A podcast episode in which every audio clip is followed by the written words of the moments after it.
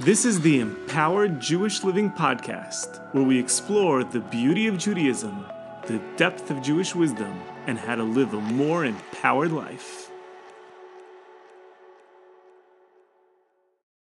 Hello, friends. Welcome back to the Empowered Jewish Living Podcast. My name is Shlomo Buxbaum. I'm happy that you are here for today's episode. It is a solo episode, just me. And the reason is because I want to talk about this time of year. I want to talk about the fast day that's coming up in just a couple of days, Asara B'Teves, the 10th of Teves, and other interesting aspects of this time of year. We have so many great guests coming up in the next couple of weeks. Uh, fascinating conversations that I'm excited to share with you.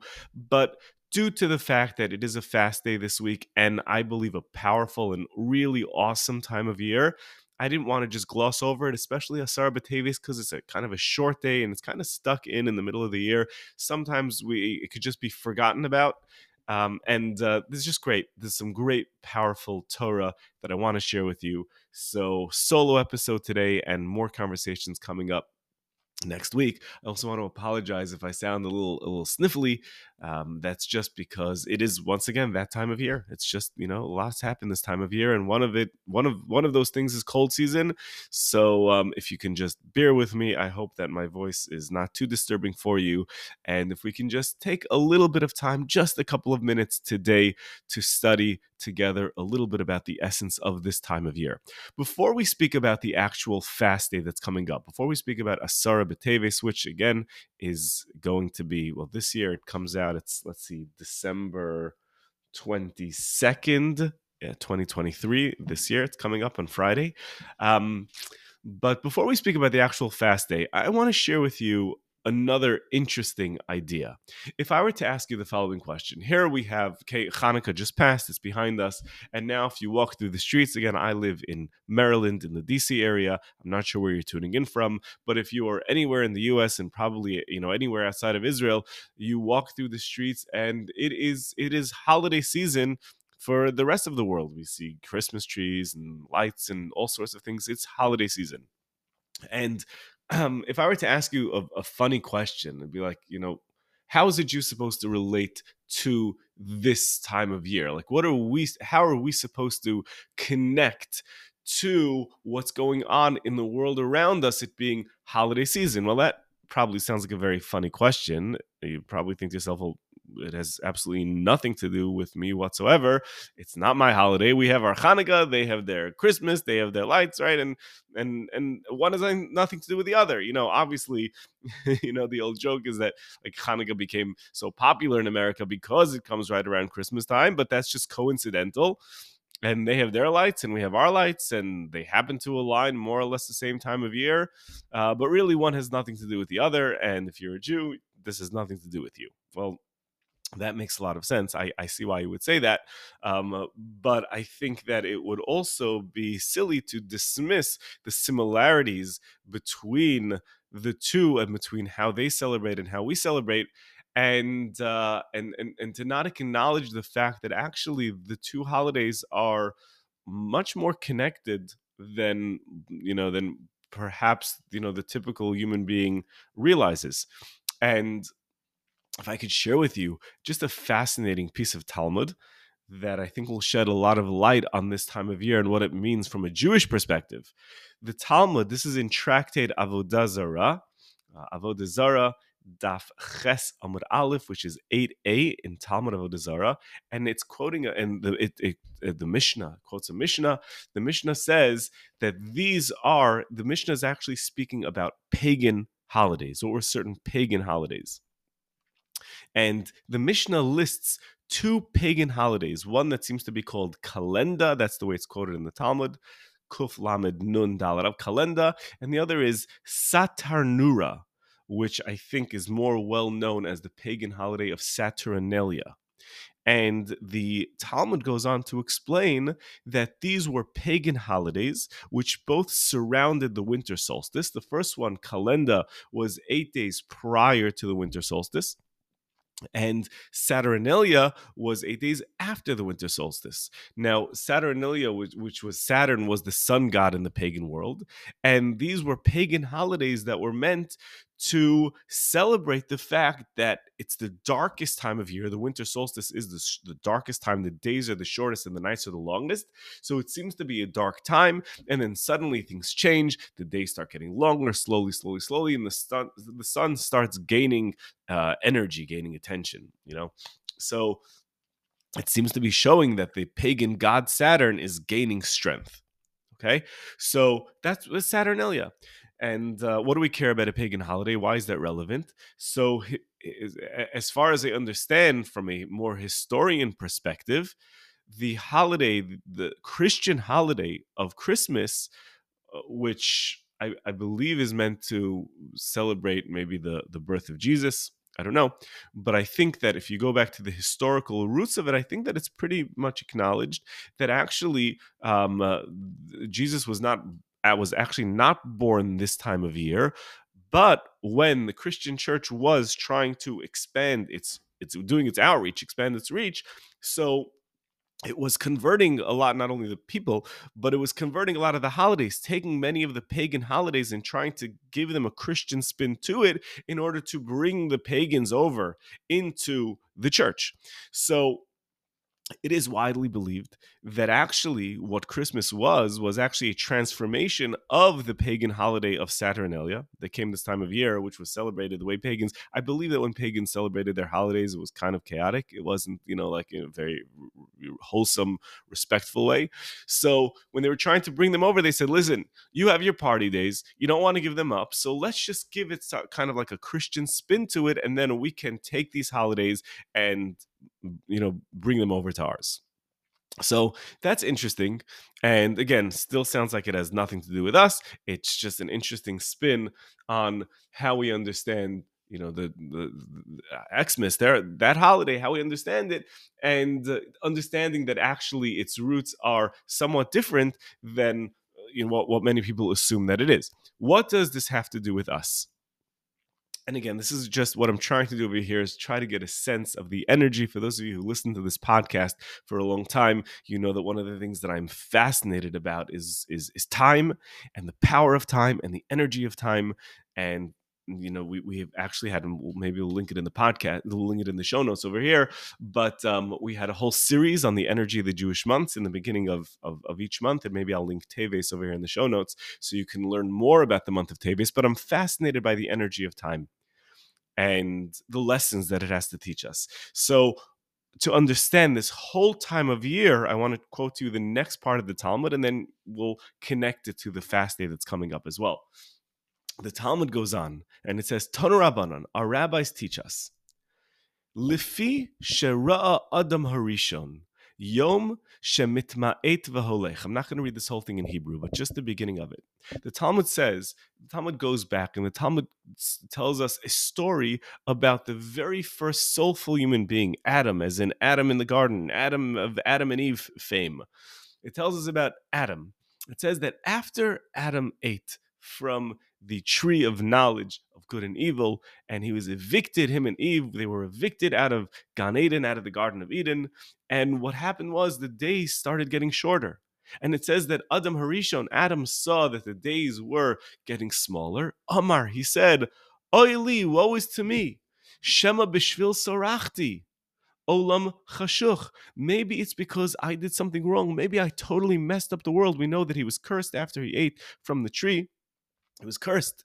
And uh, the curse was that there should be death there should be mortality imposed onto the world after the eating of the garden of eden was when he was decreed that he should be just a moral human being. The gan eden consciousness was higher expanded consciousness revealed connection to god. After he was kicked out of the garden of eden that was lowered and it became one of turmoil. Eitz hadas tovera a pull between good and evil free will as we know it where man is inclined towards sin sin, inclined towards lust, etc. So he's like, oh gosh, I messed up this whole system. The whole world is getting dark. I literally brought blackness onto the world, and it's just going to get darker and darker and darker. And it says that during that time, as he saw the world getting darker, he designated eight days where he sat in repentance and fasting and prayer out of concern that he actually just messed up the whole system. Then, Kivan Shera'a Tekufat Teves, when it came the month of Teves, not necessarily right in the beginning of the month of Teves, but Tkufas Teves, as the winter solstice came about, and suddenly, Ra'a Yom Shema Arich V'Holech, I'm still reading from the Talmud, he saw that the days started getting longer. And Omar, he said, Oh, Minhago Shalolamu. This was actually, this is how nature works. This is how the natural cycle works. This is not my fault. This is not going to be something that I totally messed up, but actually, this is the, the cycle of the world. It gets darker and then it gets lighter again. So it goes on, the Talmud goes on and says that he established that those days should be a holiday. And the Talmud, this piece of Talmud ends, it says, Hu kav'am l'shem shamayim, that when Adam Rishon established it, he thought that this was going to be a holiday that was going to be a holiday for God, for heaven, a monotheistic holiday. Can't really call it a Jewish holiday because this was before Judaism, thousands of years before Judaism. But he thought that it would be a holy monotheistic day. Vehem kavum l'shem avodas kochavim. However, the pagans took that day and they turned it into a pagan, a polytheistic uh, time of year, polytheistic, but pagan festival. So now, ladies and gentlemen, listeners, comes to something very interesting. It sounds over here that Adam established an eight day festival of lights, right? A holiday celebrating the winter solstice of eight days, which was hijacked, stolen away by the pagans, and turned into an eight day festival that was anything but holy.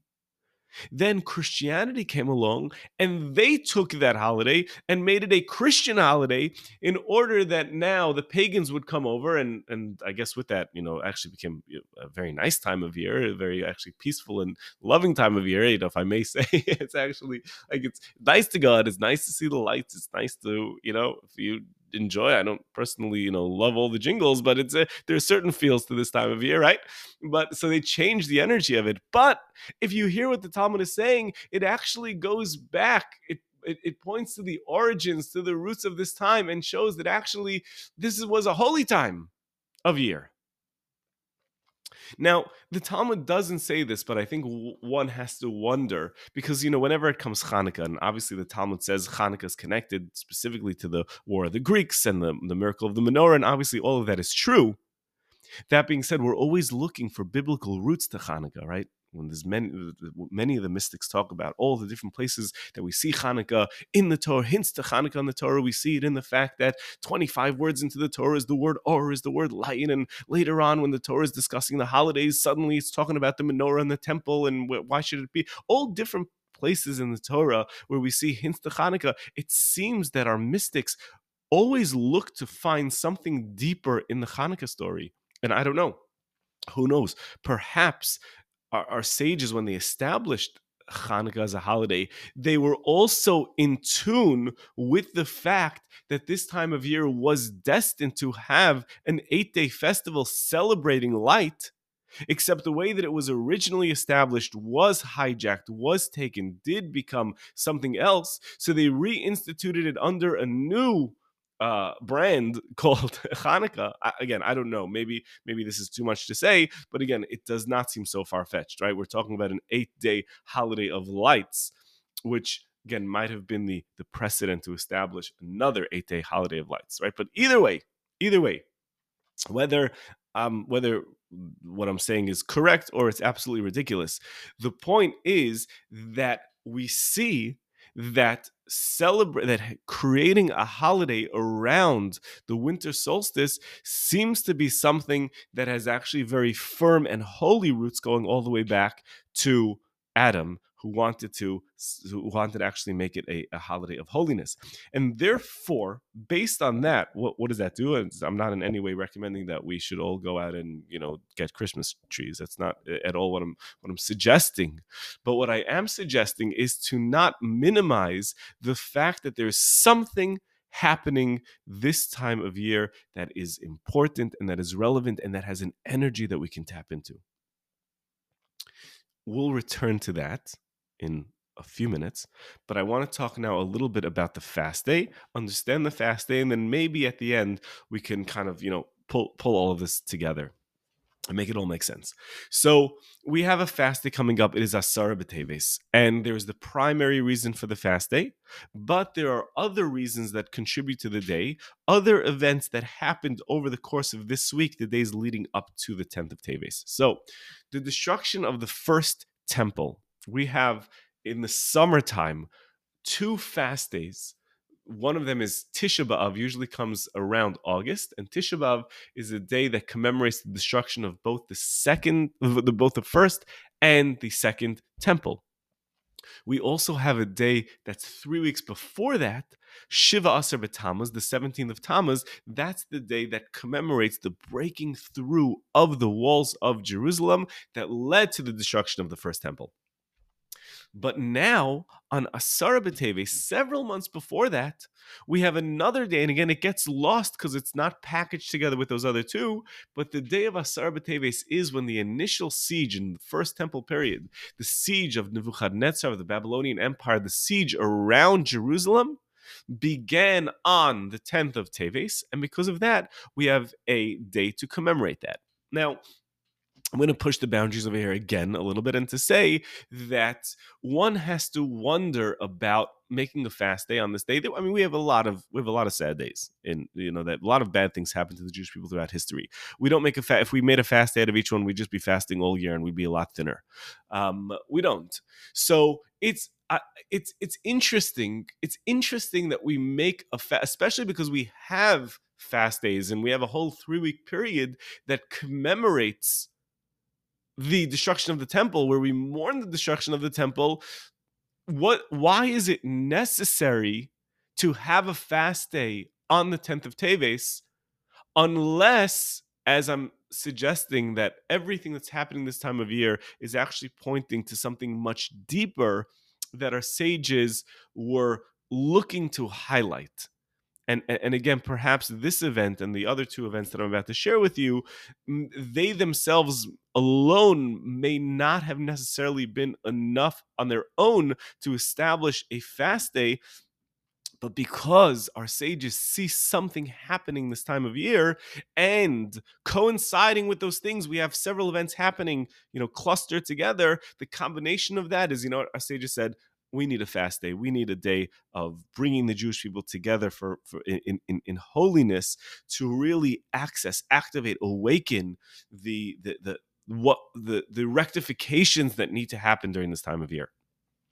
So again, the first thing that we're commemorating is the siege on Jerusalem. Another two events that are connected to this day that didn't happen necessarily on the 10th of Teves, but happened the days leading up to that.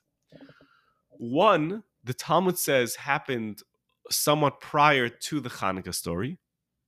The Talmud in Megillah speaks about the Greek king Ptolemy, Ptolemy, I think spelled P T O L E M Y, who brought together 72 sages, 72 scholars, separated them into 72 different rooms, didn't tell them why. And then when they were separated, he asked them to translate the Torah into Greek. And actually, the Talmud says of a very fascinating miracle that happened. They all translated it into Greek, and uh, they did it exactly the same, even though the Torah has so many interpretations. But in order that a great Kiddush Hashem, a sanctification of God's name, should come out, really impressive product should come out, they all had the same ESP, the same divine insight to translate it the same way, even at various points that that would require some change, not to translate it in the most literal way, because that could lead to some sort of heresy. And each one sort of had again this divine insight to tweak it, and they all tweaked it the same, a great miracle.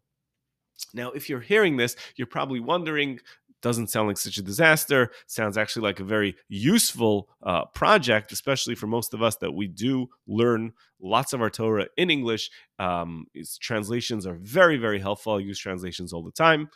You know, why, why would this be such a such a tragedy, such a travesty?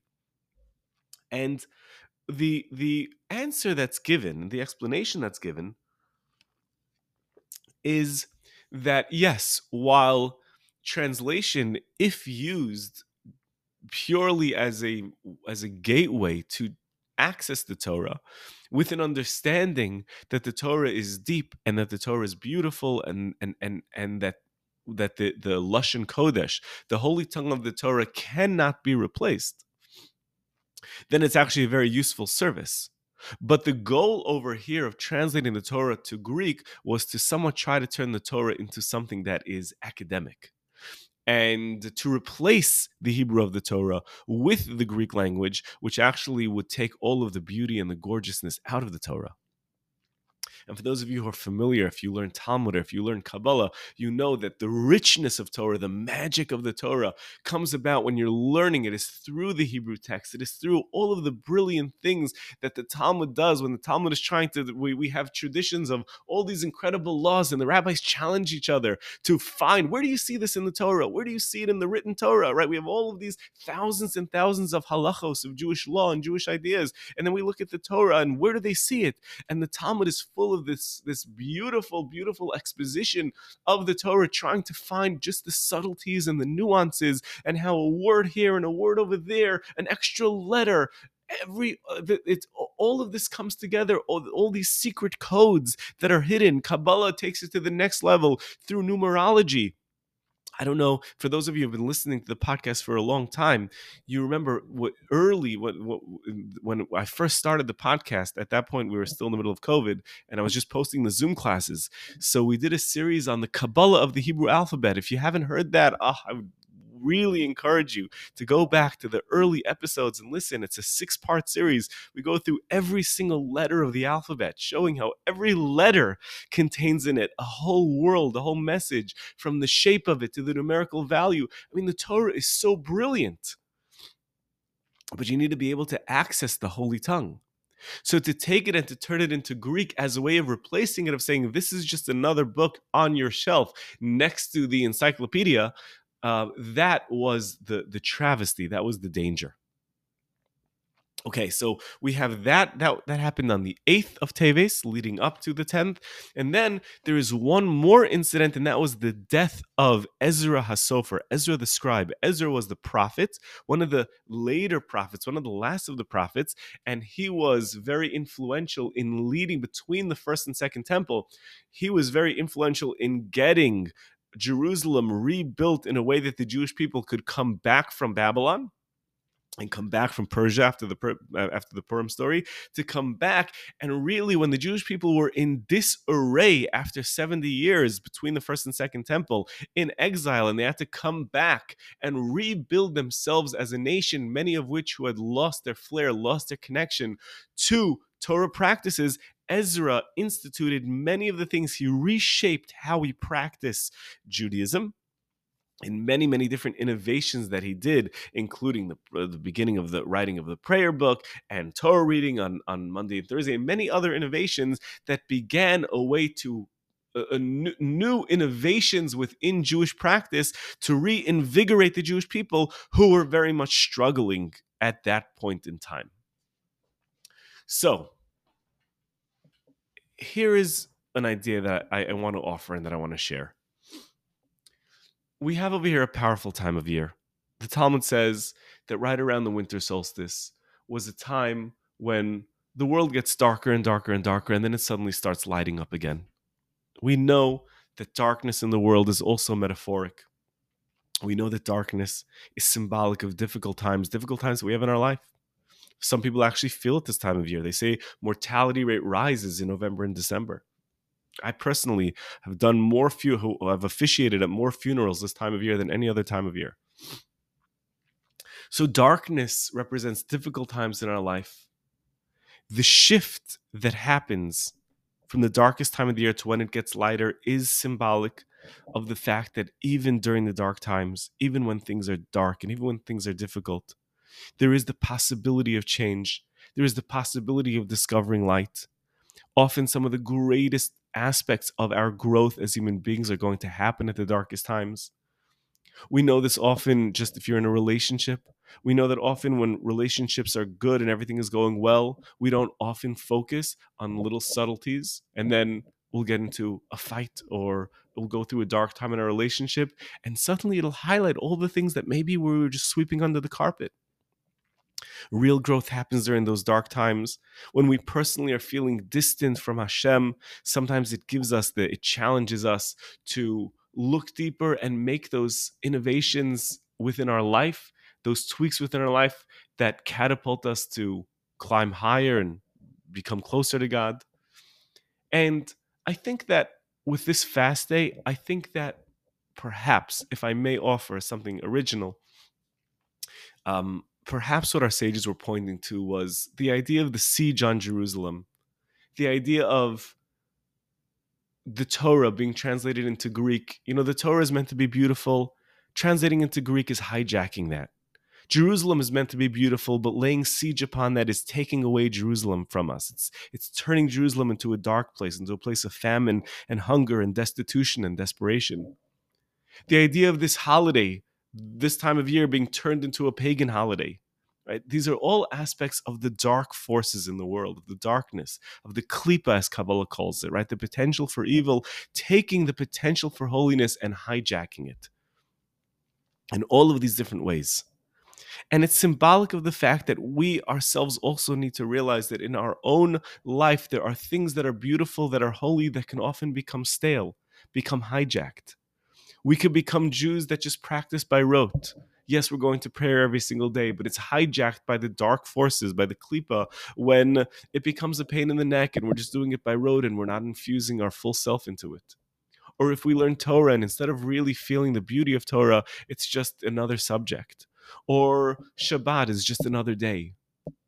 That's the darkness that's symbolic of this time of year. That's the idea of a siege on Jerusalem, a translation of Torah into Greek, a, a, a, a holiday turning into a pagan holiday.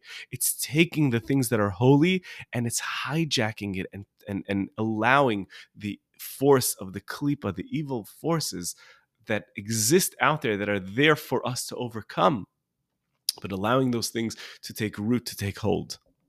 And I think this time of year, the whole idea of Ezra, this is why I find Ezra so fascinating, is because Ezra was able to walk into a situation and say, okay, you know what? Judaism is not the same. We need to make innovations. We need to make tweaks. We need to make changes. We need to put Judaism back on its feet. I've always been fascinated with like these success stories where you hear of like you know new CEOs coming into companies that are like you know about to go into bankruptcy or about to fall apart and they come in and suddenly they're like okay you know we need to restructure this we need to do this and and do these layoffs and change positions and put this on and suddenly they rebuild the company. The company's not dead. It just needs tweaking. It needs it, it needs some change. It needs some revitalization and I think this time of year, again, when we see that everyone's making these New Year's resolutions, I think it's an important time of year. I don't think that we should make light of it and be like, oh, this is not our time of year. This is our time of year. I think it's a wonderful time of year as the days get darker, but we know that there's something new, this freshness in the air that's coming to, like Ezra Sofer, to look and see what are the tweaks that we can make. What are the things that we can do to gain our, uh, to regain that fire? You know, the the holiday of Hanukkah is the only holiday that begins in one month, Kislev, and it goes into the next month, Teves. And that's symbolic of the fact that the light of Hanukkah is meant to shine into Teves. We're not supposed to let go of Hanukkah after those eight days, but we're supposed to take Hanukkah into this dark time and use Hanukkah as a time to shift the direction, to boost ourselves during this time of year the previous month that we were in was the was the the zodiac sign was Sagittarius, the bow, and we know that the bow pulls back, back, back, back, back, and as it's pulling back, that's what gives it the momentum to release forward. And the same thing is true about a Jew when we fall, fall, fall, fall, when it seems like we're farther and farther away, it's just giving us the momentum to project ourselves forward. There's a lot more to say about that as well. But either way, I want to keep this somewhat short. I know we're almost at uh, 30 minutes, but again, it is a fast day. It's a powerful time of year, and I want to. I hope this added meaning to it. And again, I'm going to add some links in the show notes to previous episodes about the month of Teves, so you could learn more about that. But hopefully, this time of year is a time that you can dig deep, find vitality, make some tweaks in your life to bring the joy and the fire and the simcha back into your life and into your Judaism and uh, in that merit, hopefully, we'll have no more reason to fast, but only reasons to celebrate and know only joy and vitality in our life. Thank you very much. Thank you so much for listening. I hope that you'll subscribe to the podcast, and you can always go to rabbishlomo.com for more great content and resources and to connect directly with me.